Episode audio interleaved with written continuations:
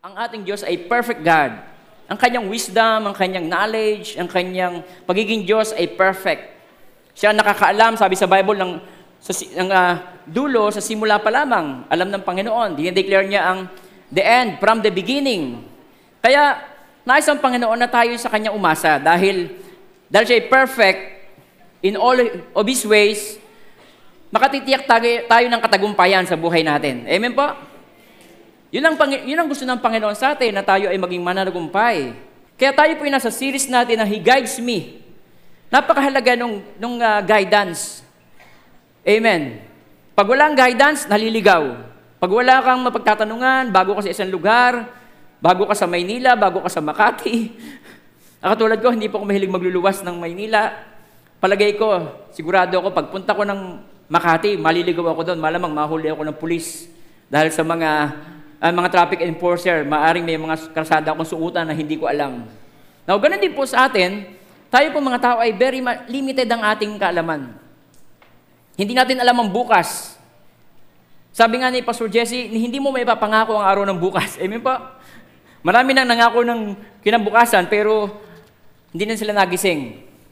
Kaya napakabuti ng Panginoon dahil tayo mahal na mahal niya at gusto niya tayo maging mananagumpay sa buhay natin, kaya tayo gustong i-guide ng ating Panginoon. Kaya tayo nasa series ng He Guides Me. Dito po na tayo pupunta sa Proverbs chapter three, verse five and six. Sabi po dito, trust in the Lord with all your heart and lean not on your own understanding in all your ways. Acknowledge Him and He shall direct your path. Kung ang Panginoon pala ang nakakaalam ng mabuting bagay sa atin at ang nais niya ay magtiwala tayo sa Kanya at huwag tayong umasa sa, atin, sa ating karunungan, now anong kailangan natin gawin? Ito po yon. In all your ways, acknowledge Him, and He shall direct your path. Alam niyo po ang katotohanan, life is a series of choices, of decisions. Lagi ka na lamang pipili, sisimba ba ako o hindi? Ano ba susuotin ko, green ba o blue? Life is a series of choices and of decisions. Now, decision making is a part of our everyday life. We make decision, our decisions, and then, our decisions make us. Kung anong na-decision mo sa sarili mo, yun ka magiging. Pag dinesisyon mo na magsisikap ka, maging mananagumpay ka. Kung magdidesisyon ka, habang nag-aaral ka ay magagagamba ka lang, pagkakating classes ka, manguhuli ka ng dalag. Yun ang ginagawa ko noon eh. Ay, malaki ang chance talagang wala kang mararating. Ayun po. Kaya tapos maiinggit ka sa mga tao na buti pa sila. O, buti pa sila na ganito na ang sweldo, ganito na ang posisyon, samantalang ako, ganito lang. Yung, yung dinesisyon natin noon, ay yun tayo ngayon. Amen po? At kung anong dinesisyonin mo ngayon, yun ang magiging future natin. Kaya napakahalaga na magkaroon tayo ng tamang desisyon sa buhay natin. Amen po? Why? Because success is basically a matter of making wise decisions. Ang katagumpayan ay nakabase yan sa iyong tamang pagpili. Success is basically a matter of making wise decisions. Pagka nagkamali ka ng desisyon, sigurado ikaw ay babagsak. Amen po. Decision making can be very stressful because you don't know what's going to happen. Talaga namang ang hirap magdesisyon kasi hindi mo alam anong mangyayari. Pag ginawa mo yung isang bagay, nagdesisyon ka lang isang bagay. In every decisions we make, it can affect our, ang una, status sa buhay. Makaka-apekto nito yung estado mo sa buhay. Mag-resign ba ako o mag-i-stay ako sa trabaho ko? Ako ba ay uh, mag-a-abroad o hindi? Nakaka-apekto yan sa iyong relationship, sa iyong family. Iiwanan ko ba yung pamilya ko para mag-abroad o sisikapin ko na lang sa Pilipinas na itaguyod ang pamilya ko? Hindi naman po lahat na nag-a-abroad ay nagiging successful. Tama po. May mga nagiging successful, pero hindi lahat. Kaya ang point ko, napaka-crucial ng iyong, ng ating pagpili ng tamang desisyon sa buhay. Pwedeng, uh, papakasalan ko ba siya o hindi? Jojowain ba o friendzone lang? Di ba? Jojowain o totropahin? Oh, yun ang nadinig ko ngayon. Ako ba ay magjojowa o mag-aaral? Love team ba uunahin ko sa school o pag-aaral? Amen po. Pwede siya maka-apekto sa iyong kalusugan, sa iyong health, sa iyong lifestyle. Yung pagdedesisyon mo ng iyong kakainin sa araw-araw ng klase ng pamumuhay na gagawin mo sa pagkain, pwede itong magkaroon ng konsekwensya yung buhay ng mahabang panahon. Pwede maapektuhan ng kalusugan mo, bata pa lang, may istro ka na. Amen po? Napakahirap nung ganun. Kaya napakahalaga itong ating topic sa umagang ito dahil ito ang magdadala sa atin sa katagumpayan. Ang iyong desisyon ay pwede makaapekto sa iyong pananampalataya. Halimbawa, pag ikaw ay na-offend, ikinorek ka, na-review ka. Minsan nagdidesisyon sila, umalis na lamang sa church. Yun ang pinipili nila. Umalis na lamang, magtatampo. Sabi, maglalaylo muna ako sa ministry. What? Maglalaylo ka sa ministry? Ay kung ang Diyos kaya ay maglaylo din sa pagbibigay ng blessing sa iyo. Kung ang Diyos kaya maglaylo sa ating mga pananalangin, sa mga, yung mga prayer natin ay maglaylo din ng Diyos sa pagtugon. Di ba hindi natin magugustuhan? Or iiwanan mo yung ministry mo. Makaka-apekto yan sa mga taong hinahandle mo. Amen po. Kaya napakahalaga na tayo po ay magkaroon ng tamang desisyon. In all your ways, acknowledge Him and He shall direct your paths. In decision making, we can be an overthinker. Pwede kang ikaw ay overthinker. Ibig sabihin, tipong masyado mong pinag-iisipan ng lahat ng possibilities at lahat ng maliliit na detalye. Ikinukonsider mo, na-stress ka na bago kapag kapag-desisyon. Parang yung uh, senior sa atin ni Pastor Jesse, si Justo, yung nakabitin siya sa punong kahoy, di ba? Uh, nalaglag siya doon sa bangin, buti na lang, nakakapit siya sa puno. Tapos nagpe-pray siya, oh, gusto ko lang, tulungan niyo po ako, Panginoon. Justo, Justo. Lord, kayo po ba yan? Oo. Makinig ka sa sasabihin ko, Lord, kahit anong sabihin mo, pakikinggan ko. Sabi ni Lord eh, bumitaw ka. Eh kung si Justo ay overthinker, sasabihin niya, pag bumitaw ako, baka mataas to. Baka mabalian ako. Pag ako'y bumitaw at ako'y nabalian, ano kayo mababali sa akin? Paa, tuhod, balikat, ulo. Paa, paa kaya, tuhod kaya. Pag ako'y nabalian, sino ko pagamot sa akin? Sino ko na pambayad sa ospital? Oh, so, mawi-wheelchair pa ako. Paano kayo mangyayari? Overthinker. Amen po.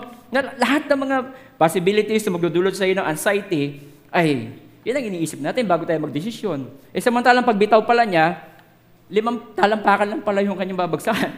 Amen po. Now, ang pangalawa naman, pwede ka naman maging underthinker. Wala ka nang iniisip. Pag nagtanong ang anak mo sa iyo, sasabihin, ah, kay mama nyo na lang itanong. Hayaan nyo siya magdesisyon, mga tatay. Oh, di ba? Ask mama. Meron tayong mga sakit na asma. Ano yung asma? Ask mama. No. Paasan tayo pupunta? Tanungin niyo si mama. Paano ulamin natin? Tanungin niyo si mama. Ask mama. Sa S T B C, walang ask mama, di ba? No? Dito mga tigasin. Tigasaing, tagalaba. Tagaluto, tagaplancha. Amen po. Now, ang point ko, sa ating pagdidesisyon at tayo'y nagkamali, di ba minsan, wini-wish mo na sana, meron na lamang itong parang yung computer na merong undo. Undo button, na pag nagkamali ka, at pagkatapos, nakukuha mo na yung consequence ng maling decision mo, di ba? Sabi mo sana, sana merong undo, na pwede kong i-undo yung aking maling pagkaka, pagpili. Amen po. Now, unfortunately, wala pong ganun. Kaya napakahalaga ng pagpili natin. In every decision we make, there's consequences, and some of these consequences are irrevocable. Mahirapan mo na siyang baguhin or napakatagal bago mo siya maayos. Amen po, pwede mong piliin ang iyong didesisyonan, pero ang isang bagay yung totoo, hindi mo pwedeng piliin ang consequence ito. Halimbawa, pinili mo na yung daliri mo, ilagay mo sa apoy. Pwede, pwede mo bang sabihin na, gusto ko ma-frozen ka, nilagay mo sa apoy? Mangyayari ba yon? Hindi, masusunog yun eh. Tama? Ilagay mo yung kamay mo doon sa ref. Sabihin mo ay, uh, gusto ko ikaw ay uh, pawisan. Papawisan ba yun doon? Hindi. Kung ano yung dinesisyon natin, at pag nagkamali tayo sa ating desisyon, malaki ang tsansa na meron tayong consequences. Amen po? Now, ito po yan. Usually, in, in decision making, we acknowledge three things. Ang una, feelings. Yung ating nararamdaman. Mahirap magdesisyon na nakabase ka sa iyong nararamdaman. Dahil yung ating nararamdaman, pabago-bago yan. Nadadala ka ng iyong emotion towards situation. Sasabihin mo, kung ano magpapasaya sa'yo, gawin mo. Halimbawa, uh, pagka, pagka nasa hype ka ng imo, ng iyong emosyon, marami kang pera, tuwan-tuwa ka, di ba? Marami kang pera. Malaki ang chance na marami kang biling bagay na hindi mo kailangan. Kasi marami kang pera eh. Tuwan-tuwa ka eh. Hindi mo na minsan, hindi mo na iniisip na, kailangan ko ba yung binili ko? Tapos pagdating mo sa bahay, hindi mo pala kailangan. Lima pala yung kaldero mo, sampu pala yung kawali mo, dahil na nadala ka sa sales stock. Amen po? So yung emotion mo, uh, nasa hype ka, nagkakaroon ka ng maling pagpili. Pag nakita, nakita mo pogi at napakaganda, yun na kagad, ay, ito na, God's will na ito. Siya na ito, siya na ito, pogi eh, pogi. Di ba? Alam nyo, mahirap yun. Kasi pag pogi at maganda, sigurado marami kang kaagaw. O, di ang lagi mahirap ang kalooban mo. Tama ba yun? E pagkikita mo ng pogi, eh, nadadala ka ng emosyon mo, gusto mo siya na eh. God's will na to, God's will. O, alam nyo, tuturuan ko kayo sa umagang ito. Okay, ready na ba kayo? Gusto kong sabihin sa misis ko to eh. Sabihin ko sa kanya, Ma, pagpipili ka ng damit, piliin mo yung katulad ko. Simple lang pero bagay sa'yo. Wow! Di ba? Huwag ka magpapadala ng emotion mo na pogi, maganda, ito na yon. Ay nako, mahirap yon. Piliin mo yung simple lang pero bagay sa'yo, di ba? Parang si Pastor Sam. Joke na. Okay ba yung maagang joke? Okay, good. Tuloy tayo. Yung emotion, masyado kang galit. Pag galit na galit ka, huwag ka magdedesisyon. Kasi kalimitan ng pwede mong sabihin at pwede mong gawin, mali. Pwede kang makapanakit ng damdamin ng asawa mo, ng anak mo, dahil dalag-dala ka ng feelings mo, ng emotion mo. Inggit. Huwag ka rin magdedesisyon pag ikaw ay naiinggit. Dahil pwede kang mabawas sa utang. Pwede kang makarid away ng mga, ng mga sales stock na yan. Kaya, yung una, three things we can acknowledge in decision-making. Feelings. Pangalawa, logical reasoning. Ibig sabihin po niyan, sinisikap mong unawain mo na lahat ng bagay bago mo desisyonan. Bago ka magtiwala sa Panginoon, kailangan na unawain mo ang Diyos. Imposible mangyari yun. Hindi natin kayang unawain ang, ang Panginoon. Isang bagay lamang ang pagtiwalaan mo. Meron siyang mabuting plano sa iyo. Yun lang, sapat na. Pero kung unawain mo ang Diyos, kung sino ang Diyos, mahirapan ka. Para kang, para tayong isang utak natin, ganito kalaki, tapos yung wisdom ng Panginoon, kasi laki ng karagatan, paano may sasaksak sa utak natin yun, yung wisdom ng Panginoon? Amen po. Ang gusto ng Panginoon sa atin, trust in the Lord with all your heart and lean not on your own understanding. At pangatlo, convenience. Kung ano yung pinakasimple, pinakamadali, yun ang gawin natin. Halimbawa, may pera ka naman eh. Bakit ko pa kailangan mag-pray? May pera naman ako. Di, bumili na lang tayo ng gusto nating bilhin. Bumili na tayo ng kotse. Ba't magpe-pray ka pa? Magpatatanong ka pa? Bili na lang. Ito pera, bili. Tama po. Pag libiin na lang, mahirap pa yung may commitment tayo. Libiin na lang tayo. Pag nagkaayawan tayo, dahil hiwalay tayo. Convenience. At ang pinaka napapanahon ngayon, matulog ka na lang, huwag ka makinig kay Pastor. Pinakamadali yun. Mahirap pa iintindihin si Pastor Sam, matulog na lang tayo. Huwag, huwag mong gagawin yan. Dahil ito ay, sabi ko sa inyo kanina, yung iyong pagpili, doon nakabase ang iyong future, ang iyong katagumpayan. Amen po. Alam niyo yung mga bagay na yun, these three are not basically wrong. But most of us overlook the main thing in deciding, and that is to acknowledge God. Itong malimit na nalilimutan natin mga tao. Yung i-acknowledge natin ng Panginoon, trust in the Lord with all your heart and lean not on your own understanding in all your ways. Acknowledge Him. Ito ang kalimitang nalilimutan ng mga tao. Kalimitan, ang pananalangin natin, si Lord ay huli na lang. Pag nagkamali ka na ng desisyon, pag bumagsak ng negosyo mo, tama po. Pag nagkakaproblema ka na sa napili mong asawa, saka mo lang malala ang Panginoon. Kaya, alam niyo po, sa ating society, sa panahon natin ngayon, makikita po ninyo, there's a lot of way people are showing their acknowledgement to God. Iba-iba yung kanilang pamamaraan.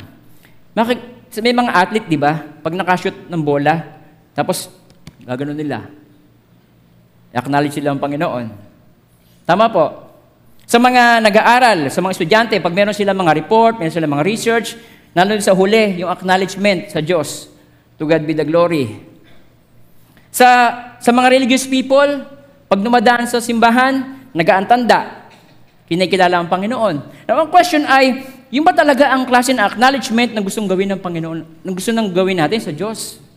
Ganun bang klase ng acknowledgement ang gusto ng Panginoon na ipaunawa niya sa atin sa araw na ito? I'm sure hindi po yun.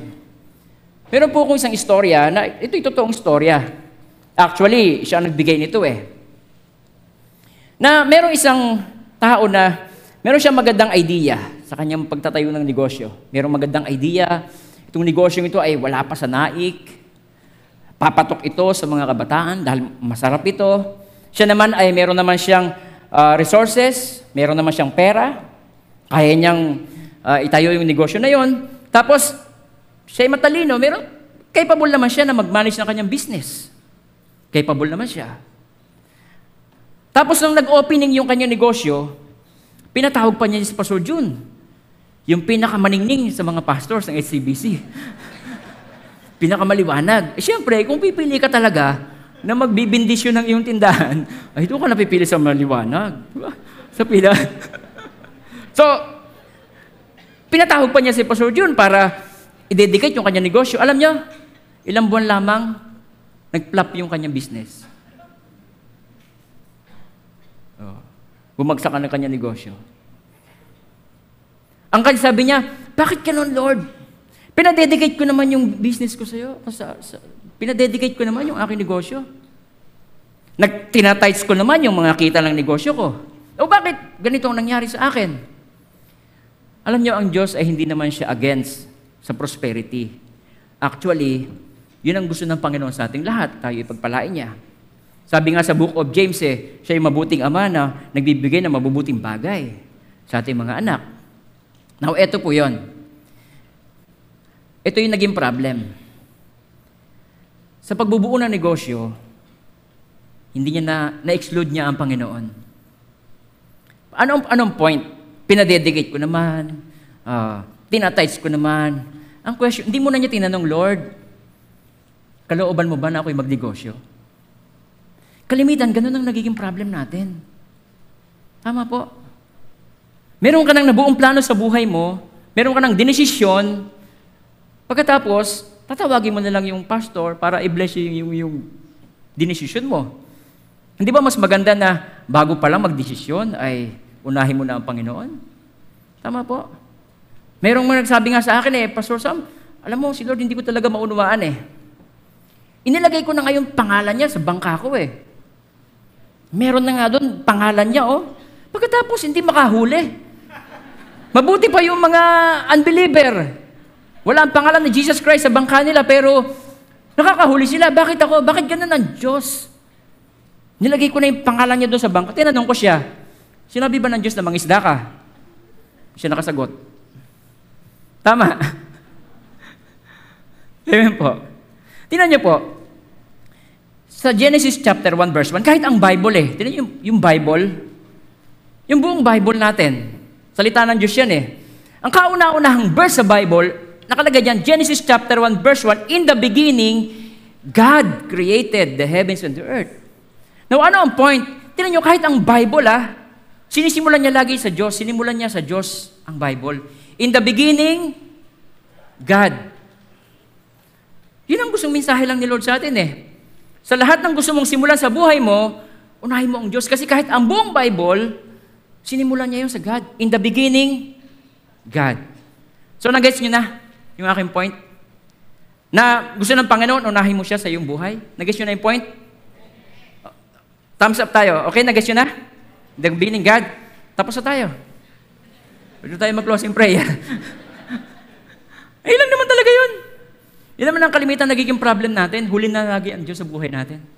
Natin, ha? Kasi ginagamit ko yung natin. Kasi, sab- pati po ako, guilty rin ako doon eh. Amen po. Pero kita nyo ang Bible, oh, verse one pa lang.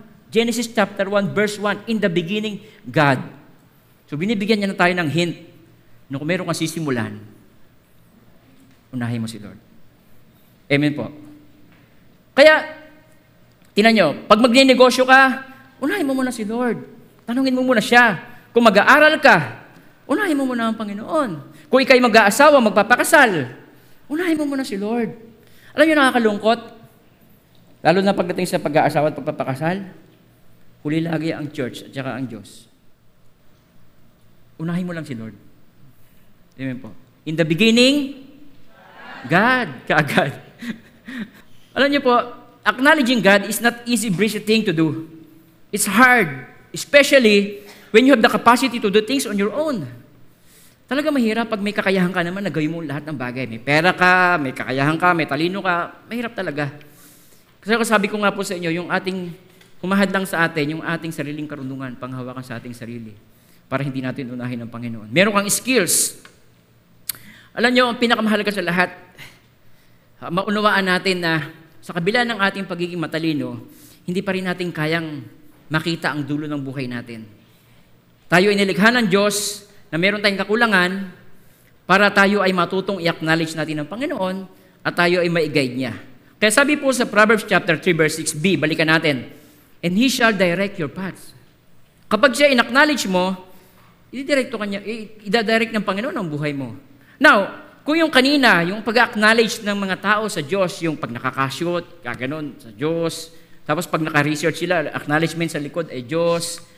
Ano po ba ang tamang pag-acknowledge sa Panginoon? Ano ba yung nas- biblical? Yung pong word na acknowledgement, sa Hebrew word is yada. Ang ibig sabihin niyan, which means to know. Mm, to make it known. Ipaalam mo. Hindi yung ipagpapaalam mo. Itong kalimitan nagiging problem, ipinagpapaalam na lang. Hindi ipapaalam, Lord, pakibless mo na may negosyo ko. Ipinagpaalam mo na lang na may negosyo ka.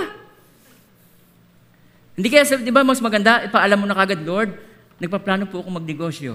O, di ba, yun ang tama. To make it known. Consider. I-consider mo muna ang Panginoon sa iyong mga desisyon. Amen po, nandiyan po ba kayo? Mga kapatid, sama-sama pa po ba tayo? Lagi kong binabagit yung tayo kasi ang dami kong kapalpakan sa buhay. Pag pumapalpa ka, magastos. Nagkaroon, nag, nag-try ako magnegosyo sa Palawan eh. Pinahiram ako ng kapatid ng misis ko ng kalahating milyon. Pumunta ako ng Palawan, nakita ko yung mga pinsang ko doon, kung humuli ng mga, mga tulingan, tanga-talakitok, tunito-nilada. Ay di na, inganyo ako. Ay, yung, yung pinsan ko, yung bayaw ko eh, sige, baby, papahiramin kita ng negosyo. Anong pera? Puhunan. Bili ako ng bangka, bili ako ng lambat, punta ako doon, survey ako sa Palawan ng mga two, ma- two weeks, tinignan ko yung kanilang sistema, siguradong kikita. Eh di buong-buo ang loob ko, desisyon ako. Pagdating ko sa Palawan, sabi ng isang pastor doon, ay, salamat, nandito ka, Brother Sam, matutulungan mo kami sa ministry. Alam mo, yabang ng sagot ko. Sabi ko, pasensya ka na, pastor. Hindi ako nandito para sa ministry. Nandito ako para sa negosyo. Nine months ko siyang binuno. Lugi, bagsak. Wala. Nauwi sa wala. Ang misis ko, natanggal sa trabaho. Nagkaroon siya ng sakit. Uh, hyperthyroid. Nahirapan na siya magturo. Nininervyos siya. Lagi siya nangangatal. Tapos ang asawa at mga anak ko ay ang inuulam ay patis. Nasa Palawan ako. Naghihirap din ako doon. Di siyempre, pagka ganun, surrender ka na kay Lord, di ba? Surrender, Lord. Balik ako dito sa, sa Cavite. Nag-serve ulit ako sa Panginoon, unti-unti. Yun, naka-recover. In all your ways, acknowledge Him. Huwag yung ipapaalam mo na lang. Ang mahalaga, ipaalam mo muna kay Lord. Amen po.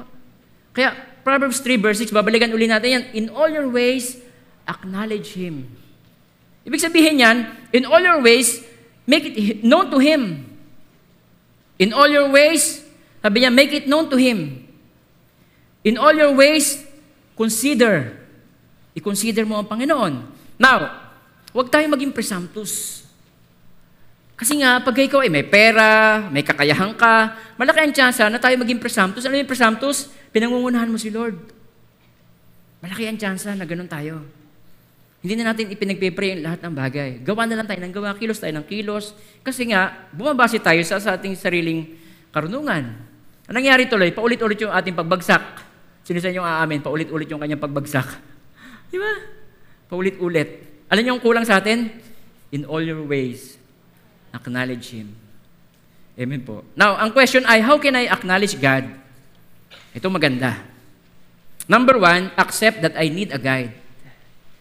Accept. Aminin mo. Alam nyo, sa mga lalaki, mahirap ito, i-accept mo na kailangan mo ng guide. Sabi nga eh, mas madali pa raw magtanong ng lighter. Pare, may lighter ka ba dyan?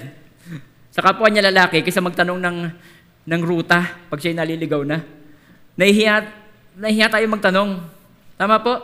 Kasi inisip natin, eh, kaya ko to, alam ko to, sige lang. Mas madali pa tayong magtanong ng lighter eh. Boss, may lighter ka ba dyan? Peram naman ako. Pero pagka yung magtatanong tayo ng direksyon, pag naliligaw tayo, mas mahirap nating gawin. Amen po. Now, kaya gusto ng Panginoon na tayo ay laging i-accept natin na kailangan natin ng guide. Kasi sa Bible, kinumpare tayo sa tupa. Tayo mga Christians, tayo ay kinumpare sa tupa. Sabi po sa Isaiah chapter fifty-three, verse six, tayong lahat ay para mga tupang naligaw.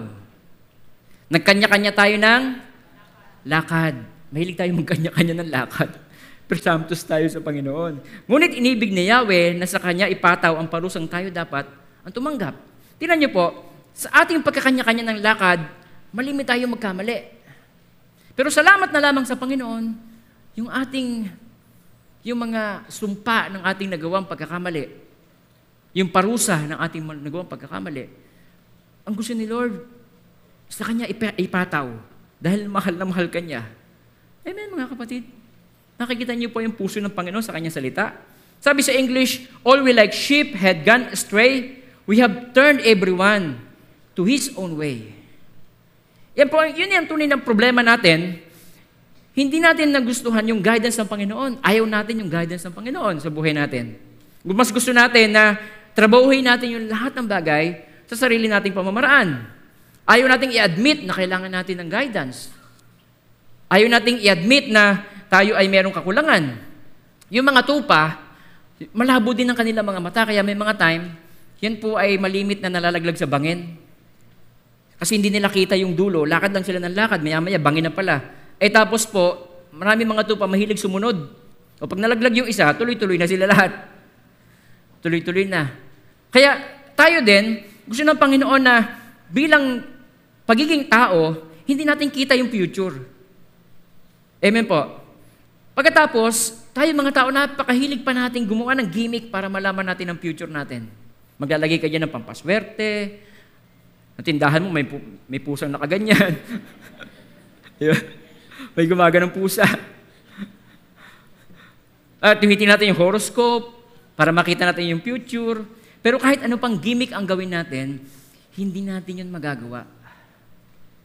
Nilikha tayo ng Diyos na mayroong limitasyon para gustuhin natin na i-guide tayo ng Panginoon. Amen po? Sa Ecclesiastes chapter three, verse eleven, inangkop niya sa lahat ang, ang lahat ng bagay sa kapanahunan. Ang tao ay binigyan niya ng pagnanasang alamin ng bukas. Di ba tama? Meron tayong pagnanasang alamin natin yung bukas. Pero sabi sa Bible, ngunit hindi binigyan ng pagkaunawa sa ginawa ng Diyos mula pa sa pasimula hanggang sa wakas. Talagang hindi natin maunawaan yun. Ang gusto ng Panginoon sa atin, magtiwala lang tayo sa Kanya. Tiwala, trust in the Lord with all your heart. Amen po. Kaya ang number one na kailangan natin, admit I need a guide. I-admit mo na kailangan, kailangan mo ng guide. Ako po, bilang isang lalaki, bilang isang tatay, talaga namang inaamin ko eh. First time mo maging tatay, hindi mo alam ang gagawin mo. Tama po. Selfish ka pa din. Minsan niya, mas nabibigyan mo ng priority yung hobby mo kaysa mga anak mo. Hindi mo alam kung paano mo imomotivate ang iyong mga anak. Napapabayaan ang mga anak. Kaya may mga, may mga bata na um, nakakaroon ng teenage pregnancy. Marami mga bata na nalulung sa drugs, sa bisyo. Alam niyo po ba na walang ibang dapat sisihin niyo kundi ang tatay? Yung kauna-unahang pamilya sa Bible, which is si Adan at saka si Eva, binigyan sila ng Panginoon ng utos, si Adan. Pamahalaan mo yan, pangalanan mo yung mga hayop, Alam niyo, isang banda, mabuti na lang, lalaki ang inutusan ng Diyos na magpangalan ng mga hayop. Kasi mga lalaki, madali kausap. Ano yan? Dog, okay, dog. Ito, cat, cat, okay. Eh kung babae yun, baka hanggang ngayon nagpapangalan pa yung mga babae. Ano to? Um, si Honey Bunch. Ito, si Cutie Pie. Diba? Ano yun, diba? Yung mga lalaki, madali kausap eh. Kaya sa kanya, ibinigay ng Panginoon yung utos. Tapos alam natin yung istorya. Diba? Sabi ng Panginoon eh, maaari niyong kainin lahat ng bungang kahoy sa halaman na ng Eden, maliban na lamang sa yung sa puno ng uh, yung bunga ng pag-alam ng buti't masama. Pag kinain niya, mamatay kayo. Sino ang uh, unang gumawa ng pagkakasala? Si Eva, diba kinuha niya yun eh. Genesis chapter three verse nine, labas tayo ng konti. Nung sila ay nagkasala, bumagsak yung unang pamilya, dumating ang Panginoon. Sabi niya, and the Lord God called Adam. Sabi niya, where are you? Sino ang bumagsak sa pagkakasala? Si Eva. Sino hinanap ng Diyos? Si Adan. Bakit? Siya ang binigyan ng Diyos ng responsibility. Kaya pag ang anak mo ay hindi makabasa sa school, huwag mo sisihin si ma'am. Lagi sinasabing teacher factor, teacher factor. Huwag mo sisihin ang asawa mo. Ang sabi ng Diyos, oh, Adam, where are you? Pag bumabagsak ang isang pamilya, ang hinahanap ng Diyos, si tatay. Amen po? Kaya tayo mga tatay, magpakatatay tayo. Kasi tayo ang may responsibility. Hindi, huwag mo sisisihin ang teacher mo, ang teacher ng anak mo. Huwag mo sisisihin si pastor. Huwag mo sisisihin ang church. Anong klaseng church yan? Hey, di ba? Araw-araw ba namin kasama yung mga anak nyo? Ayaw niya ng payagang mag-church eh. Di ba? Tapos pag nandito, tutulog ka pa nga eh. Di ba?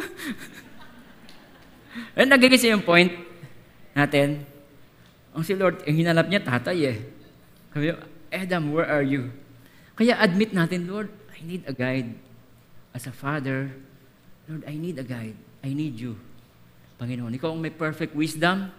Lord, please. Inaamin ko po, hindi ako marunong magpatakbo ng pamilya. First time ko magkasawa, first time ko magkaanak, hindi ko po alam mag-handle. Amen. Meron ba kayong ganung puso na nag-humble kayo ngayon sa Panginoon, mga tatay? Amen po. Kung kayo ay nag-humble doon kay Lord, tutulungan niya tayo. Tingnan niyo po, Psalms twenty-five verse nine, sabi diyan, sa mababang loob, siya yung gabay. Iga-guide ka ng Panginoon. At nagtuturo ng kanyang kalooban. He guides the humble in what is right and teaches them His ways. Kaya yun ang unang susi para tayo ma-guide ng Panginoon. Humility. Hindi lang ito para sa mga tatay, para sa ating lahat ito. Ikaw nanay, ikaw anak, kailangan natin ng guidance sa Panginoon. At nagsisimula ang lahat pag meron tayong kababaang loob sa Diyos. Aminin natin. Lord, ayoko mag-lean sa sarili kong katwiran, pag-iisip. Ako'y limitado. Amen po. Sa mababang loob, siya yung gabay at nagtuturo ng kanyang kalooban. He guides the humble in what is right and teach them His way. Now, kaya ang point, it takes a lot of humility for us to admit that we need guidance. Anong guidance yon? God's guidance. Kailangan-kailangan mo yan sa buhay mo. Kailangan-kailangan ko yan sa buhay ko. Now, He wants to direct us sa ating mga buhay. Kaya kailangan natin mag-ask sa tamang person. Sino yung tamang person na yon? Si Lord. Siya yung expert sa lahat. Anong i-ask mo kay Lord? Direction. Kaya ask for direction. Una, mayroon kang humility, aminin mo. Then, pangalawa, ask God for direction. Alam niyo po, nakalagay sa Bible yan yung ask, di ba? Seek, then knock. Pag pinagsama-sama mo yan, yung ask, seek, and knock, A, ask, yung S ay seek, and then yung K ay knock. Ang ibig sabihin niyan, ask God. Ipag-pray mo kay Lord. Hingi mo yung kanyang guidance. Tingnan niyo po, sabi sa Second Samuel chapter five, verse nineteen to twenty-five, sumangguni si David kay Yahweh. Then yun yung kagad ang una niya, sumangguni si David kay Yahweh. Sa English yan, ay, so David inquired Nag-inquire muna siya kay Lord. Hindi siya basta sabak, hindi siya basta gawa, hindi siya basta kilos. Nagtanong muna siya sa Diyos. Sumangguni si David kay Yahweh, lalabanan ko ba ang mga Pilisteo? Meron siyang tanong. Sumagot si Yahweh. Nakita niyo yung word na yun?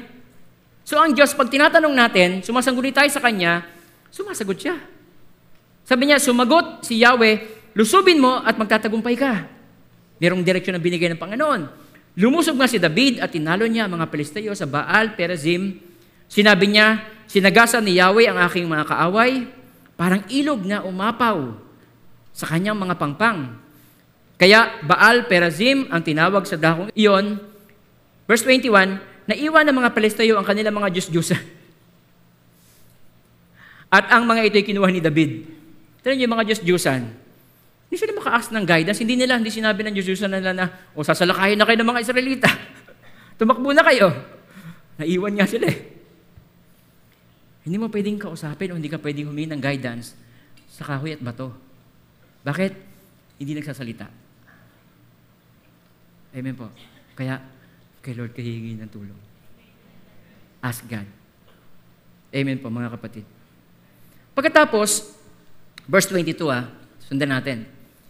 Ngunit nagbalik ang mga Pilisteo at humanay na muli sa kapatagan ng Rephaim. Bumalik sila. Verse twenty-three, oh, sumangguni na naman kay Yahweh si David. Sa unang, sa unang basa natin, nagtanong na siya sa Diyos eh. Sabi nila, sige, sugudin mo, tatagumpay ka. Nagtagumpay sila. Now, ang question, bakit si David ay nung pangalawang pagkakataon, sumangguni na naman siya sa Panginoon. Nagpray na naman siya. At ang direksyon ng Panginoon, sabi niya, sumangguni na naman kay Yahweh si David at ito ang tugon. Sumagot ang Panginoon. Huwag mo silang lulusubin ng harapan. Lumigid ka sa kanilang likuran, sa tapat ng mga puno ng balsamo. Pag narinig mo ang mga yabag sa itaas ng mga kakahuyan, lumusob ka kagad sapagkat ako ang mangunguna upang talunin sila. Sinunod ni David ang utos ni Yahweh, tinalo niya ang mga Pilisteo mula sa Geba hanggang Geter. Tingnan niyo po, bakit mahalaga na lagi tayo nagtatanong sa Diyos? Nagsisip tayo ng guidance. Nung una, nagpray si David, Lord, susugod ba ako? Okay, go. Sige, magtatagumpay ka. Samahan kita. Nagtagumpay siya. Pero si David, hindi siya bumase sa kanyang sariling experience. Yung bumalik yung mga kalaban, hindi sinabing, tara, sugod na tayo. Nagpray na ako kahapon. Nagtagumpay tayo. Magtatagumpay ulit tayo ngayon. Pero si David, nag-pray uli siya. Alam niyo kung bakit mahalaga? Yung pagkakataon na yon, iba naman ang direksyon ng Panginoon. Kung sumugod siya ng harapan, malamang natalo sila. Pero sabi ng Panginoon, kaya mahalaga meron kang prayer eh. Naghingi ka ng guidance sa Diyos. Sabi ni Lord, huwag mo susugubin ng harapan. Pumunta ka sa likod. Amen po. Anong ibig sabihin nun, mga kapatid? Yung guidance ng Panginoon, maaring effective siya noong time na yon, pero merong ibang pamamaraan ng Diyos na gagawin sa iyo ngayon. Kaya hindi mo pwedeng basihan yon. Kaya mahalaga, lagi ka nagsisik ng guidance. Tingnan niyo, ang Panginoon, ginawa niya pagkaiba-ibang klase ng mga puno na nagbubunga, iba-iba klase ng prutas, iba-iba ang klase ng ang tamis ng mangga, iba din ang tamis ng saging. Tama? Iba din ang tamis ng star apple. Kasi may variety eh. Doon pinakikita na ang Diyos ay full of wisdom na sa, sa bawat sitwasyon ng buhay natin, marami siyang pwedeng pamamaraan. Kaya napakahalaga na tayo ay lagi nag-ask kay Lord ng guidance. Amen po? Kasi mar- pwedeng tayo mga tao, magkaroon tayo ng maling interpretation. Bigyan ko kayo ng example. Maling interpretation ng mga tao tungkol sa mga nangyari sa Bible. Sa Acts chapter nineteen, verse eleven to twelve. Tingnan nyo ha. Si Apostle Paul yan eh. Anointed ng Panginoon yan. Now God worked unusual miracles by the hand of Paul. Kumilos ang Panginoon, nakaka- talagang grabe sa buhay ni Apostle Pablo. So that even handkerchief, yung kanyang panyulito, or apron, were brought from his body to the sick. And the diseases left them, and the evil spirit went them out. Yung pagkilos ng Panginoon sa buhay ni Apostle Paul noon, sobra. Kahit yung kanyang panyulito, yung kanyang apron, pag napapapunta doon sa may sakit, gumagaling. Tingnan niyo, maling interpretasyon ng mga Pinoy. Ginaya. Bumili ng panyo, nagprint ng Psalms ninety-one. Tapos, ginaganyan sa mga misa. Eh, di ba? Eh, lahat ba ng nagano na ng panyo, ay eh, gumaling? Minsan, nilalagay pa dito. Bulsa, nilalagay sasabit sa sasakyan. Kasi nakita nila, ganun. Eh, baka rin kay Apostle Paul lang yun eh. Sa iyo may ibang pamamaraan ng Diyos eh. Naging tradisyon tuloy. Nagiging tradisyon. Hindi ganun ang Panginoon. Amen po. Kaya mahalaga, seek God. Ask God for direction. Kasi yung maaring effective sa akin, baka ibang pamamaraan ng Panginoon sa iyo. Yung nag-work sa akin, baka ibang pamamaraan ng Panginoon sa iyo. Tama po? Amen. Nagigits po ba ninyo ako? Nasusundan po ninyo? Kaya napakahalaga, ask God. Tingnan nyo, ito naging tradisyon na ito ng mga tao, ginawang tradisyon. Bili ng panyo, pinatatakan pa ng, uh, may nakapangalan pa doon, sisisihin mo, may pangalan mo na nga eh, ba't hindi gumaling? Eh, sinabi ba ng Diyos na? Baka sabi ng Diyos, eh, magpa-opera ka na. Amen, mga kapatid.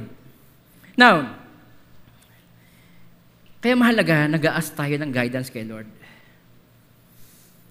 Dahil maaring iba-iba ang kanyang pamamaraan sa buhay mo, sa buhay ko. Kaya ito ay personal eh. In all your ways, your ways, acknowledge Him. In all your ways, acknowledge Him. Amen, mga kapatid. Now, how we ask God, how will you ask God? Mahalaga with the right attitude. Ano yung right attitude? In faith. Expecting an answer. Pag nag-ask ka kay Lord, kailangan may pananampalatay na tutugon siya. Meron ka dapat faith. Alam niyo kung bakit? Hindi porket ipinag-pray mo na, yes na kagad. Maraming mga, mga tao, may maling perspective pa tungkol sa bagay na yun. Ipinag-pray na natin yan, yes na yan. Paano kung ang sagot ng Diyos ay no? Paano kung ang sagot niya ay wait? Tama po. Ang kagandahan sa no, hindi porket no, ay wala ka na. Sabi nga ng isang kabataan, ang ibig sabihin daw ng no sa answer ng Diyos ay Uh, next opportunity. O may panibagong opportunity na binigay ng Panginoon sa iyo. Ayun pa. Na maaring mas maganda pa kaysa pinagpe-pray mo. Pero ang point, pag nag-pray ka kay Lord, with faith na tutugon ng Diyos. At yun naman talaga ang Diyos, tumutugon siya sa bawat panalangin natin. Sa James chapter one, verse six to eight, but when he asked, he must believe and not doubt. Because he who doubts is like a wave of the sea, blown and tossed by the wind. That man should not think he will receive anything from the Lord. Yung mga nagpabago ng isip. He is a double-minded man, unstable in all he does. Pag nagpe-pray tayo, umasa tayo natutugon ng Panginoon. Naranasan ko yan. May mga desisyon ako sa buhay ko, nalilipat pa kami ng bahay namin, aalis ba kami dito, nagpe-pray ako kay Lord at nag-iintay ako ng sagot sa Kanya. Minsan pa nagbabasa ako ng Bible, nakikita ko doon yung sagot. Isang pagkakataon, na-invite ako sa Palawan, kinuwento ko na ito sa inyo. Tapos nag-preach ako doon about sa grace of God. Yung mga tao nandoon, nagulantang sila, first time nilang madinig. Kasi sila bumalik sila sa kautusan. Preach ako ng grace. Marami nag-react. May mga pinsan ako doon na nag-i-indifferent ka agad sa akin. Kinabukasan, ako ang preacher, eh hindi na umattend. Yung gano'n. Tapos nag-pray ako, Lord. Eh, Sabado na. Kinabukasan, pag-preach na naman ako. Sabi ko, Lord, tutuloy ko ba yung preach ko? Sabado na po ngayon. Tapos pag-alis ko na, pagkatapos ko mag-preach, may iwan yung kapatid ko sa church niya. Tapos magulo sila. Ano po ba ang gagawin ko, Lord? Tutuloy ko po ba? O i-stop ko na? Naghintay ako ng sagot. Tapos pagbasa ko sa Bible, sa Book of James, sabi doon, huwag kayong magtatangi ng tao. Ah. Kinabukasan, preach uli ako ng ganon. Sumasagot ng Diyos sa prayer. Amen po. Ang Diyos mo, ang Diyos natin ay hindi bato o kahoy. Ang Diyos natin ay buhay. Tumutugon siya, sumasagot siya.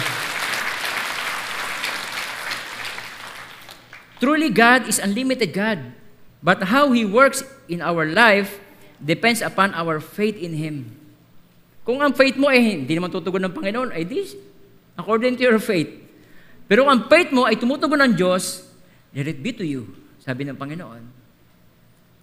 Truly, God is unlimited God, but how He works in our life depends upon our faith in Him. Kaya, Proverbs three, verse six, in all your ways, acknowledge Him. Kasi unlimited ang Panginoon. Depende sa iyong pananampalataya. Kung, kung ang nalagi ka nananampalataya na pag ang humingi ka ng direksyon sa Diyos, bibigyan ka niya, makakamtan mo yun. Pag nag-pray ka, nag-seek ka sa Panginoon ng guidance, ibibigay ng Diyos, makakamtan mo yun. Amen po. Now, number three, listen for God's response. Kailangan marunong ka makinig sa response ng Diyos. After asking God in faith, we need to wait and listen to His answer, for His answer. Kasi sinabi ko sa inyo kanina, hindi porket ipinag-pray mo na, yes na kagad yun. Maring yan ay no, maring yan ay wait. Mahalaga, alam mo yung direksyon ng Panginoon, hindi kalooban ng Diyos. Paano mo malalaman na hindi kalooban ng Diyos? Yun ang by the way. But paano mo malalaman kalooban ng Diyos?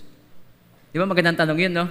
Pastor, kung ako pala ay mag-wait ng guidance ng Panginoon, paano ko malalaman na kalooban ng Diyos? Pagbapogi, kalooban na. Pagpangit ay ipabarangay natin. Paano ko malalaman? Sabi po dito sa Proverbs twenty, verse twenty-seven, the spirit of a man is the lamp of the Lord. Ibig sabihin, yung ating inner man, yung ating uh, spiritual man na nakakakunik sa Diyos, si Lord doon niya nangungusap. Kaya kailangan ikaw ay matalas. The spirit of a man is the lamp of the Lord. Sabi niya, searching all the inner depths of his heart. Sabihin, ang Panginoon, siya ay mangungusap sa iyong puso, sa iyong spirit man. Kaya napakahalaga na bukas ang iyong spiritual ears kay Lord. Tayo ay nilikha ng Panginoon na tayo ay nakakadinig o makakadinig ng salita ng Diyos. Kaya mahalaga, tayo ay maging catcher ng Word of God. Now, if you have, if you don't hear God's, ang salita ng Panginoon, ang mensahe ng Diyos, number one, you have the receptor turned off. Pag hindi mo nadidinig yan, malamang nakapatay ang iyong receptor. Nakapikit ka, tulog ka, patay. Nangusap ang Panginoon. Or, hindi mo na-establish yung relationship mo sa Kanya. Ang relationship sa Panginoon ay two-way po yan. Sasalita ka kay Lord, ang Panginoon naman ang umusap sa iyo. Kasalita ka sa Panginoon, si Lord mangungusap sa iyo. Ang mahalaga dyan, bukas ka, naka-turn on ka. Attentive ka, nag-aabang ka, nakikinig ka. Amen po. Or maaring, you're away from it all the time. You are not listening. Hindi ka nakikinig. At pangatlo, nasa wrong channel ka. Ang Diyos ay nangungusap sa channel thirteen, ikaw naman nasa channel four. Hindi talaga yung magkakadinigan ng Panginoon. Kaya mahalaga tayo po i-attentive sa Panginoon. Now, He speaks through the Bible. Number one, Bible. Pangalawa, teachers. Tapos, um, yung mga pastors. At pangatlo, meron siyang impression sa iyo, yung Holy Spirit ng Panginoon. May impression si Lord. Mahalaga, maging sensitive ka sa impression ng Panginoon sa buhay mo. At pang-apat, circumstances and pain. Kapag tayo ay hindi nagbabasa ng Bible, hindi tayo nakikinig sa mga pastors. At pagkatapos, yung impression ng Holy Spirit, hindi mo sinusunod. Dito tayo babagsak sa pang-apat. Experiences. At kalimitan nun, masakit. Amen po. Kaya maganda, maaga pa lang, makinig na tayo, magbasa tayo ng Bible, makinig na tayo sa mga pastors, sa mga preachers, at yung impression ng Holy Spirit sa puso natin, gawin na kagad natin para hindi na tayo bumagsak doon sa pang-apat, sa experiences at pain. Amen po. Kaya, God speaks through the Bible. Alam niyo po, eto na, itong malungkot na istorya ngayon eh. Marami mga religion, ang tingin nila sa Bible ay hindi, yung ang Diyos ay nangungusap. Para sa kanila, ang Bible ay self-help book. Parang ang Bible, eh okay naman yung Bible, tuturo lang tayo niya maging, uh, nang mayroon tayong good moral. Pero, hindi, para sa kanila, hindi yung Word of God na pwede mag-direksyon sa puso, magbigay ng direksyon sa buhay mo. Sa bawat decision mo, na makikita mo doon sa salita ng Panginoon, ang guidance ng Diyos. Nisip nila, parang yung pangkaraniwang libro lang yan, self-help book, tuturuan tayo ng good moral, maging maayos tayo mga tao, maging good people tayo. Hindi po ganun ang Bible. Ang Bible po ay salita ng Panginoon at nagbibigay ng direksyon sa buhay natin. Amen, mga kapatid. Kaya, ito yung ultimate challenge. Will you accept the authority of the Bible in your life? Yan ang tanong. Tinatanggap mo ba ng salita ng Diyos ay may authority sa iyong buhay? Ay di ba basahin natin? Amen po. Kasi diyan nangungusap ang Panginoon. Yan ay, yan ay in-inspire ng Panginoon yung kanyang mga tagasulat, sabi ng, ng Book of Peter. Marami mga tao, nakakalungkot eh. Kasi bin, ang Bible naman, igawa lang ng tao yan. Siyempre, tao babasa eh. Di ba? Oo. Pero yan, sabi sa Peter, in-inspire ng Diyos, ng Holy Spirit ng Panginoon, yung mga tao para isulat. Halimbawa, sino, saan, sino sumulat ng Genesis? Di, di nyo alam? Si Moses, di ba? Sino unang nilikha ng Diyos? Si Moses o si Adan? Si Adan. Pero si Moses ang sumulat ng Genesis. Sabi ni, sabi ni Moses sa Genesis, in the beginning, God created the heavens and the earth. Paano niya nalaman yun? Eh, wala, di pa naman siya pinapanganak noon eh. Nauna nga, dapat si Adan ang susulat, di ba? Dapat si Adan ang sumulat noon. Genesis, kasi siyang unang nilikha. Pero bakit si Moses? Sabi sa Book of Job, sabi sa Book of Job, hanapin niyo ha. Sabi niyan, you hung the earth on nothing. Inihang mo ang mundo sa kawalan. Yun ang nakalagay sa Book of Job. At nung sinulat ni Job yon, wala pa namang spaceship na nakakalabas ng mundo. Wala pa namang telescope. Paano niya nalaman na ang mundo ay nakalutang sa kawalan? Paano niya nalaman yon? Wala pa namang spaceship, wala pang scientist on time na yun. Bakit niya nasabi ni Job na ang mundo ay nakalutang sa kawalan? Nireveal ng Holy Spirit sa writer ng Job. Nireveal ng Holy Spirit kay Moses. In the beginning, God created. Amen po? Kaya, kung ang Panginoon ang nakakaalam ng punot dulo, yung simula at dulo ng ating buhay, at kung paano tayo magtatagumpay, hindi ba maganda na sa Kanya tayo humingi lagi ng guidance? Basahin natin ang salita ng Panginoon. Amen po? The ultimate challenge, will you accept the authority of the Bible in your life? Kaya, you need to accept and believe. Basahin natin ang Bible. Fill our mind ng salita ng Panginoon para tayo kanyang ma-guide.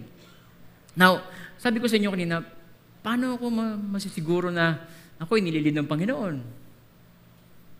Yan ang question, di ba? Nasa Bible din ang sagot.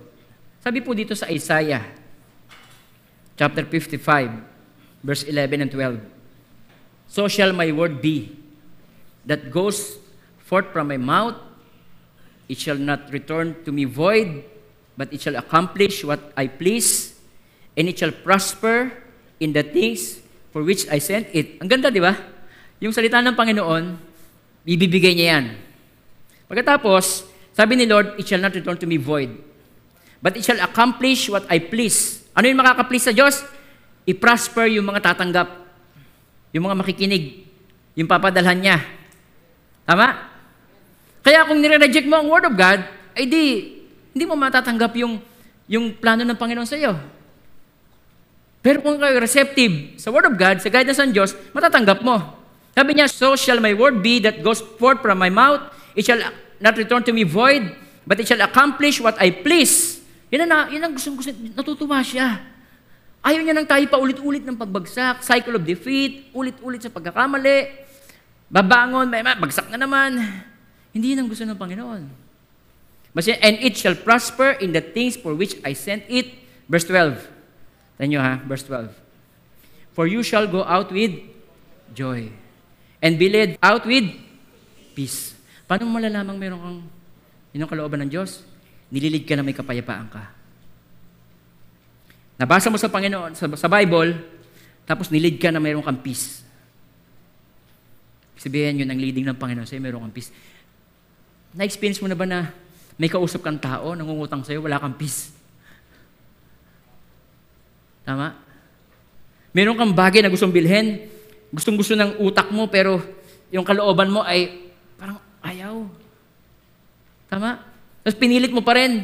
Binili mo pa rin siya, pinautang mo pa din, tapos eto, boom. Bigla ka na lang iniwan sa ere. Sabi ko na nga ba eh, wala akong peace eh. Amen. Kaya mahalaga, sabi nga sa Bible kanina, di ba? Yung Spirit ng Diyos, yun ang lamp ni Lord sa atin. Doon siya nangungusap. Importante na marunong kang, marunong tayo makinig sa leading ng Panginoon. Inilid ka niya na mayroong kang peace, may kapayapaan. Amen po. Kaya kung mapapansin ninyo, yung mga taong laging nagbabasa ng Bible, sila yung laging maraming nagagawa na ayon sa kalooban ng Diyos. Yung mga taong lagi nagbabasa ng Bible, sila yung maraming nagagawa na ayon sa kalooban ng Diyos. Bakit? Nababasa nila yun eh. At pagkatapos, sila yung mga taong maraming nasasabi tungkol kay Lord. Bakit? Nababasa nila yun eh. Amen po. Kaya napakahalaga na kilalanin natin na yung Bible, yun ang direksyon ng Panginoon sa buhay natin. Accept natin yung authority ng Panginoon. At pangalawa, God speaks through sermons. Tulad niya, mga, mga preaching. First Thessalonians chapter two, verse thirteen, for this reason, sabi na Apostle Paul, we also thank God without ceasing because when you receive the word of God, which you heard from us, yung nadinig nyo sa amin, you welcome it, tinanggap nyo ito.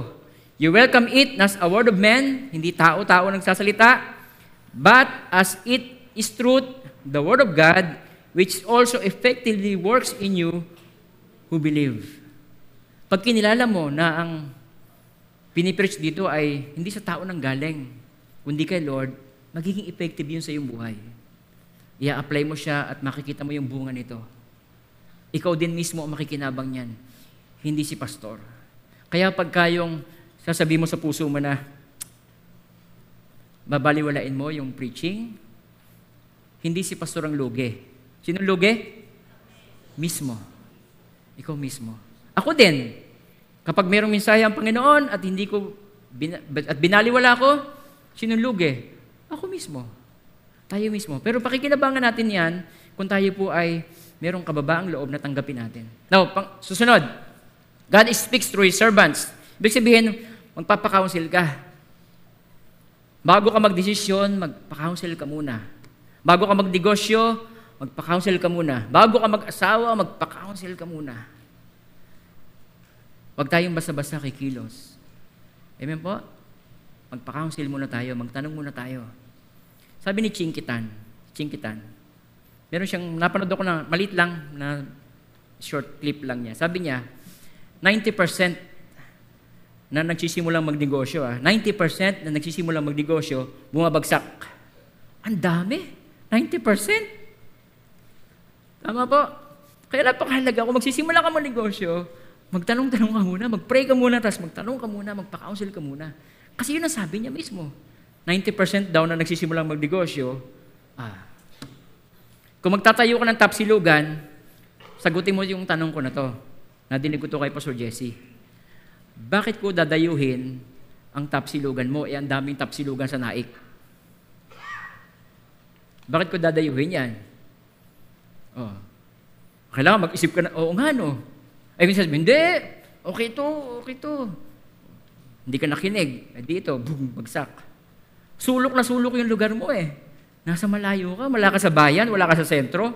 Tapos, ang titinda mo, ipangkaraniwan din, tapsilog din. Ay, ang daming tapsilugan dito sa ma- mga accessible na lugar. Bakit kita dadayuhin? Hmm. Eh, pastor, yung tapsilog ko kasi, kahit tapsilog lang siya, meron siyang isang buong lechon sa ibabaw. Ayun, dadayuhin talaga namin yan. Pero kung pangkaraniwan din lang yun, bakit niya pupuntahan? Uh, tama? Uh, kailangan ba ng wisdom sa ganun? Kailangan meron kang, every week, meron kang pakulo. Uh. Amen po. Nakikita niyo yung point? Yung mga taong nananangan sa kanyang sarili, malimit na papahamak. Proverbs chapter fifteen, verse twenty-two. Plans go wrong for lack of advice. Many counselors bring success. Kaya, in the beginning, God. So simula pa lang si Lord na kagad ang unahin natin. Plans go wrong for lack of advice, Many counselors bring success. Sa ibang version, plans go wrong without talking together, but they will go well when many wise men talk about what to do. Kapag yan ay napag-usapan na, yung mga expert, uh, may mga may mga, pre, mga, mga pastors, nagpa-pray ka, amen po, yan makukuha natin yung katagumpayan. Lean not on your own understanding. Trust in the Lord with all your heart. And lean not on your own understanding. In all your ways, acknowledge Him. He shall direct your path. Ito pong madalas mangyari kahit Christian na tayo. Minsan, hindi natin i-acknowledge ang Diyos dahil, alam niyo kung bakit? Maring yung sagot niya, hindi mo gusto. Tama? Maring yung sagot ni Lord, hindi mo gusto. Lord, pakakasalan ko ba to? Eh, pareho kayong lalaki. Eh, siyempre, ang sagot ni Lord, eh, hindi. Eh, kaya ayaw mo magtanong kay Lord eh. Di ba? Lord, tataya ba ako sa loto? Alam mo kasing, ang sagot ni Lord, hindi eh. Kaya may mga time, hindi natin na-acknowledge ang Diyos. Kasi alam mo na ang sagot niya ay hindi. Kaya sumisigi pa rin tayo. At pagkatapos, pagdating sa dulo, napapahamak tayo. Amen po mga kapatid. Minsan, isa pa. Pag si Lord kasi ako nag-pray kay Lord, eh, matagal sumagot. Mas madali kausap ang Bombay. Tama. Di ba? Mas madali naman kausap ang Bombay, di ba?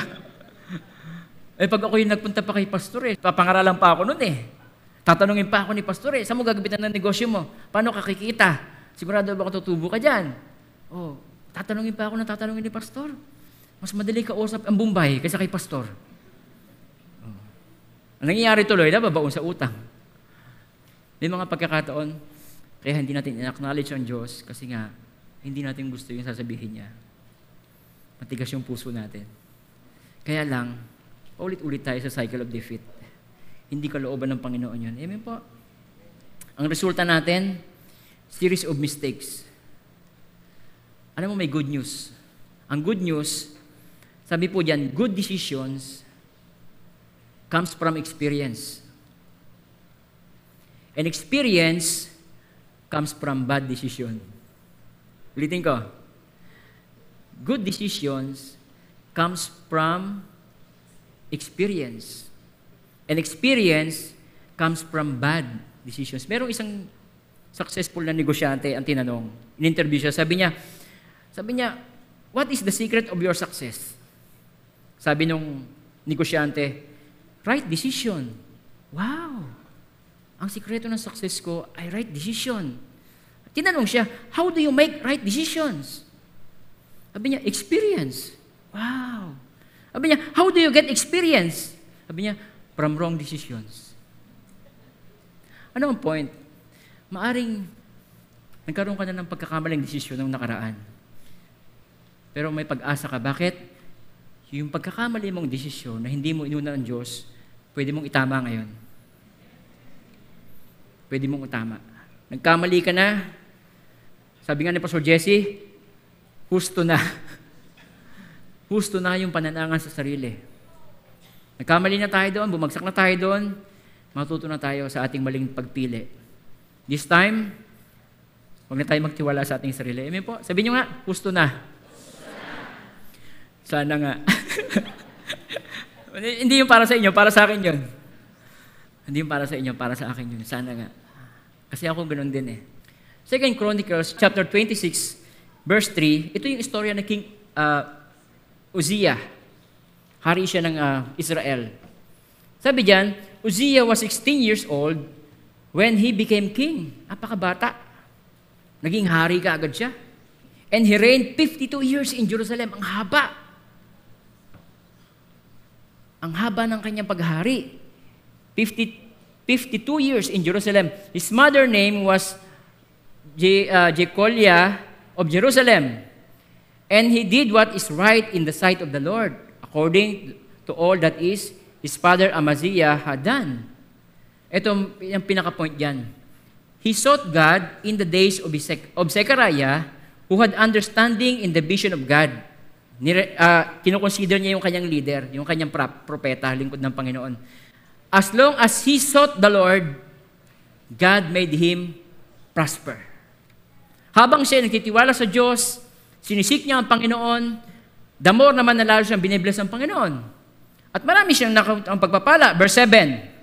Sabi sa verse seven, okay, God helped him against the Philistines. Ibig sabihin, pinagtatagumpay siya ng Diyos sa kanyang mga digmaan, sa kanyang mga gera, sa kanyang mga battles.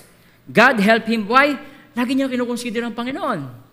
Nagtatagumpay siya against Arabians who live in Gar Baal and against the Meunites. Tapos, and also Ammonites brought the tribute to Uzziah. Ibig sabihin, yung mga tao na natalo niya, nagbibigay ng tax sa kanya. At siya sumikat. His fame spread as far as the entrance of Egypt, for he became exceedingly strong. Pinagpala siya ng Panginoon, pinalakas siya ng Diyos, yung kanyang military, pina, pina, pinalakas ng Panginoon yung kanyang depensa, at marami siyang napagtatagumpay ang gera. Dahil ang solusyon diyan na sa verse five, lagi niyang sinisik ang Panginoon. And the Lord made him prosper. Amen po. Now, sa verse fifteen, mahaba yan, basahin nyo na lang. And he made devices in Jerusalem invented by skillful men. Pati mga tauhan niya, oh. Nagiging mga inventor. To be to the uh, skillful men, to be on the tower of the corners, to shoot arrows and large stones. So his fame spread far and wide, for he was marvelously helped till become strong. Lagi siyang tinutulungan ng Panginoon. Ito yung kanyang downfall. Alam nyo, problem natin mga tao. Kalimitan, hindi natin ma-handle ang success. Tama? Si, si Uzziah, sabi niya sa verse sixteen, but when he was strong in his heart, was lifted up. Ibig sabihin, nagmataas sa, sa kanyang sarili, sa kanyang puso. Nagtiwala lang sa kanya sa sariling lakas, sa kanyang sariling galing, sa kanyang sariling katalinuhan, sa kanyang sariling kayamanan. But when he was strong, his heart was lifted up to his destruction. For he transgressed against the Lord, his God, by entering the temple of the Lord to burn incense on the altar of incense. Ibig sabihin, yung hindi niya trabaho bilang hari, at trabaho yun ng mga, mga high priest ng Panginoon, pinakialaman niya. Nagsunog siya ng ano doon, ng uh, insenso. At pagkatapos yon, pinuntahan siya nung... Uh, nung kanyang, nung isang propeta ng Panginoon, mahal ng ari, bakit mo ginagawa yan? Hindi mo yan dapat ginagawa. Ano ibig sabihin doon? Naging presumptuous si King Uzziah. Pinagsabihan siya, anong, anong yung ginawa niya sa halip na siya mag-repent? Then Uzziah became furious and he had a censer in his hand to burn incense, and while he was angry with the priest, leprosy broke out on his forehead. Karoon siya ng ketong. Before the priest in the house of the Lord, beside the incense altar. Alam niyo po, sa nag-end up ang buhay niya, siya ay namatay na meron siyang ketong. Amen po. Pero nung siya ay merong kababaang loob, lagi niya sinisik ang Panginoon, lagi siyang pinaprosper ng Panginoon. Pero nung dumating yung time na siya ay naging palalo na, doon siya nagsimulang bumagsak. Hindi yung kalooban ng Diyos sa buhay natin. Gusto ng Panginoon, lagi niya tayong iniaangat. Kaya ang susi ng lahat, humility kay Lord. Trust in the Lord with all your heart and lean not on your own understanding. Paano yung pastor? In all your ways, acknowledge Him and He shall direct. Kahit engineer ka na, kahit doktor ka na, kahit ano na ang profession mo, huwag ka manangan sa iyong sarili. Mag-pray ka. Tignan niyo po, yung lisensya natin, di ba nakalagay professional driver license? Tama? Yung I D na professional driver's license, hindi ibig sabihin noon, professional ka, magaling ka na mag-drive. Alam niyo kung bakit? Eh, ba't maraming nababangga? Mga professional driver's license ang hawak. Kaya pag hawak naman ni Bella, Lord, help me. Guide me, Lord. Ayoko magtiwala sa sarili kong lakas. Hindi ko sasabihin na, tagal ko ng driver, twenty years na akong driver. Wag. Nangyari kay Uzziah, distraction. Nung siya nagsimulang manangan sa kanyang sariling lakas. Amen, mga kapatid. Kaya, lagi tayong mag-humble down sa Panginoon. Lagi tayong sumangguni sa Kanya. In all your ways, acknowledge Him. Alam niyo po, sabi sa huling statement, God wants us to guide us more than we want to be guided. Kung paano gustong-gusto mong ikaw ay i-guide ng Panginoon, mas gustong-gusto niya na ikaw ay i-guide. Paano nagsisimula ang lahat? Pag tinanggap mo siya sa puso mo bilang Panginoon at tagapagligtas at hari ng iyong buhay. Kaya bago tayo magtapos, tayo manalangin kay Lord. Tayo mag-humble down. Sabihin niyo, mahal na Diyos, inaamin ko po, ako po'y nananangan sa sarili ko. Marami na po akong dinesisyon. Hindi ko po kayo kinonsider. Lord, patawarin niyo po ako. At sa umaga pong ito, Lord, buong puso at kaluluwa, tinatanggap ko po kayo bilang Panginoon, Hari, at tagapagligtas ng aking, aking buhay. Lord Jesus, nagpapakumbaba po ako mula po sa araw na ito. Ako po'y paalalahanan ninyo na lahat ng aking gagawin, unahin ko po kayo. Maraming salamat po sa panibagong pagkakataon na binigay niyo po sa akin ngayon. Salamat po sa iyong grace, salamat po sa iyong mercy, salamat po sa pagpapatawad niyo po sa aking kasalanan at sa pagbibigay niyo po sa akin ng panibagong chance sa araw na ito. Thank you, Lord. In Jesus' name, Amen, Amen. Tanggapin niyo po ang mga pagpapalang ito. May the Lord bless you and keep you. And may His face so shine to each and every one of you. His countenance be upon you and bring you peace. In the name of the Father, and of the Son, and of the Holy Spirit. In Jesus' name, Amen, Amen.